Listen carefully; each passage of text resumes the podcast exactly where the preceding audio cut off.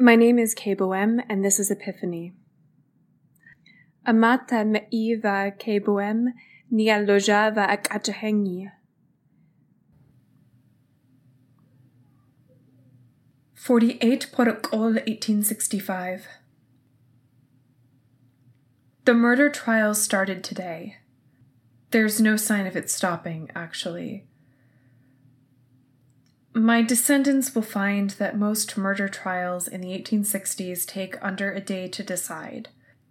This is fast on record to be the longest one in the Tvesha state. The courts actually had to draft a lawyer for the assassins because nobody in Tvesha would take the case. They flew in somebody from Etherja just out of law school who's very pregnant. Lee has armed guards around Lim at all times because the protests outside look like they could turn violent at any moment. Advisor Tenna says that this looks like Tvesha after the occupation ended. Lee also says that 4 murders in the late 1600s each took nearly 5 days to decide because the evidence was just so messy. Gods, could you imagine 5 days for a trial? The paste has made the healing so fast that I hardly need the wheelchair, but I'm still wobbly, and the wheelchair prevents me from moving my torso too much to compensate. The doctors and I had an argument for some time yesterday about when I'll start physical therapy. I won't miss a minute of the trial. I can't. Nobody actually checked my wheelchair for weapons, which is absolute insanity given the gravity of the situation. I mean, what if one of the protesters got into the courtroom with a gun and fired at the defense attorney? Everyone outside had signs calling for the regent to order their execution without a trial. Such things were commonly done before the occupation. We can't do that, though, because the Aparna Government Federation will file a complaint against Tvesha via the International Congress if we don't give these people a trial. The entire thing, though, is a sham. I mean, who would give those who assassinated a world leader a fair trial? Our Fadahin deserves quick justice, not 5 days plus of deliberation. Gods, I hope this comes to a speedy end and that the culprits receive what they're due. If anything, the verdict should take less time to deliver. I mean, it's very clear cut. I don't know why that's not the case. With this clear culpability, those idiots from Atara are wasting all of our time. Perhaps this is taking so long because the default sentence for conspiring to murder a member of the royal family is death. Nobody cares as much when it's just going to result in an individual rehabilitation plan in the penitentiary. Unless someone fails rehabilitation, Lee'll be out in under 6 years. I've never actually seen the process for doing murder testimonies before. They gathered all of the data ahead of time, mine included. I gave mine on 46 Protocol, and I won't repeat everything I said because you could locate the testimony in the court archives. I mean, they'll be there. So in the murder trial, if you've never seen one before, the video testimonies are played on screens in the open courtroom. While your testimony plays, you have to be veiled so the court can't watch you watch yourselves, which would distract them all from the deliberations. I mean, yeah, the process is really not like the minor offenses court at all, where they just have the prosecution and defense interview witnesses who are kept behind that screen with the voice amplifiers. It's very different, and I think that in some ways it's more time-consuming and not very effective this way. The videos ensure that the prosecution and defense cannot interrupt each other, which admittedly happens often during the minor trials, so maybe they're not always bad. Witnesses may be called up to verify testimonies and expand on something that was said, hence the veiling, but that seldom happens in these cases. All who testify take oaths, and the pricked index finger is shown to the camera. Idisserti accompanied me into the testifiers section of the courtroom. We wore our Goyinya knotted with our hair wrapped up in it. Idisserti wore a deep indigo one that was sheer enough for me to see Lur many small braids beneath the surface.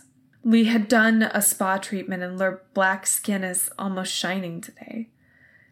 Lee must have chosen deep indigo to complement Lur amber yellow eyes. Lee's He's a very attractive person. It must feel so strange to have a fiancé who fucked a traitor, even if I did it for the right reasons. Things will be awkward between us, probably for some time. I mean, I can see Kedisserti as a senator because Lee was so patient with me on our way. If there's anything that pays in politics, it's patience, something that I don't have enough of. Regardless, our matriarchs have started the marriage negotiation, and I'm trying really hard. It helps that Kedisserti understands these circumstances and has thus not requested sex.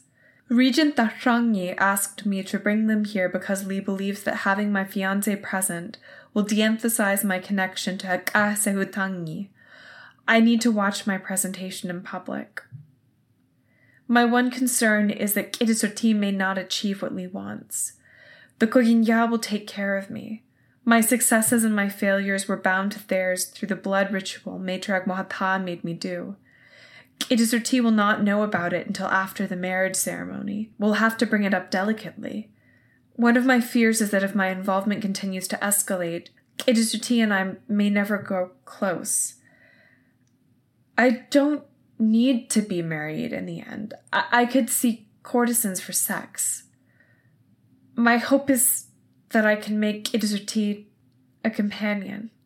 I had to fall in love with someone and betray Lim for the Goyinya to approach Matriarch Mohata about an alliance. What would Lee have to do to join me?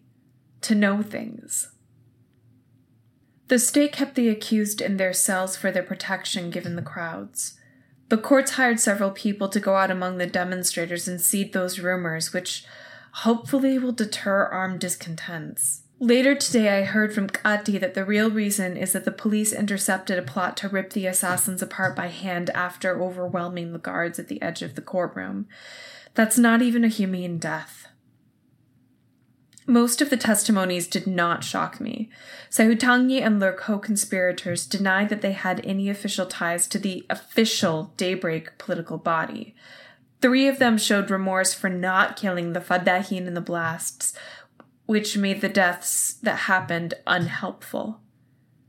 Several knew that their plans had been compromised to some degree. They decided to do it anyway. Sehutangyi was among them. After Lee clarified what Lee meant by compromise, both Lee and the interrogator fell silent.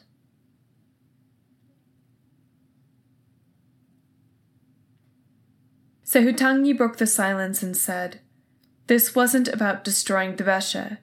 This was about sending a clear political message to world leaders. You are not immune. It means more now that everyone knows that our plans were compromised. You know that, right? You can't stop a tidal wave. We know what is best for civilization, and the gods provided us with the path forward. This has always been the case." And then the interrogator responded, "So what you're saying is that you move forward with this plan of attack, this extremely heinous action, because you wanted the murder to set a precedent?" Sehutangyi said, "No government on a mesa is legitimate. No country on a mesa can govern itself. This is what I know, not because anybody told it to me, but because my eyes were opened. I have seen the light. Why do you think the police had no intelligence? We were good. I know now that I was responsible for the leak. My performance could have been better. We owe all of the rest to our good fortune, that it still happened, despite me."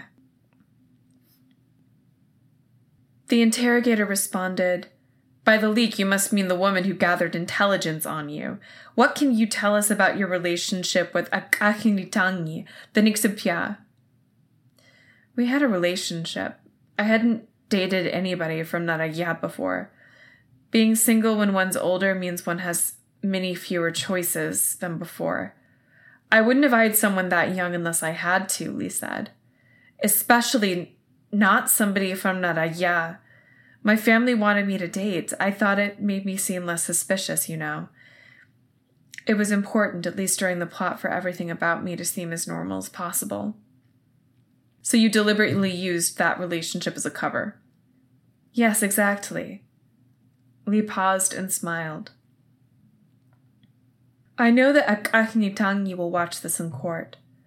What I need to say to Lim is that I did feel something. I bared pieces of my soul to Lim that had nothing to do with the assassination. The request to end the necropolis was real. This is a warning for talking out of turn, the interrogator responded. Papers rustled. I have more questions.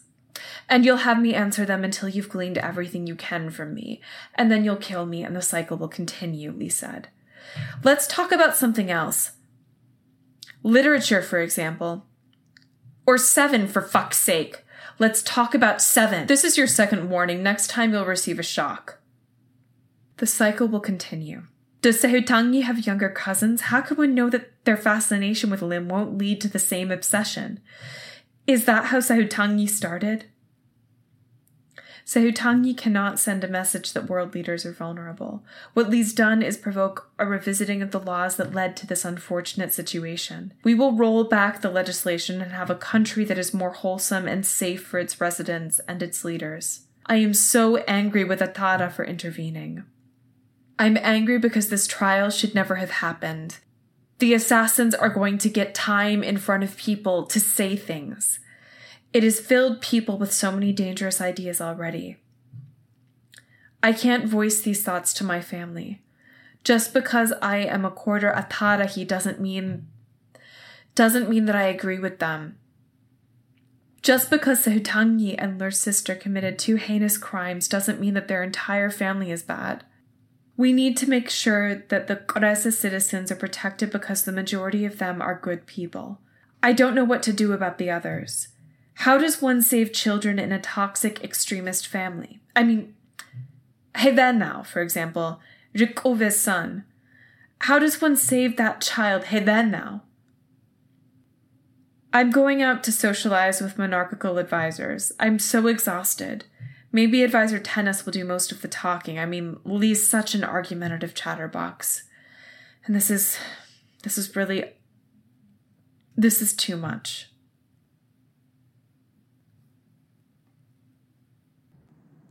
You have been listening to Epiphany by K. Boehm. For a text version, cultural notes, and to subscribe via RSS, please visit http://kayeboesme.com/epiphany.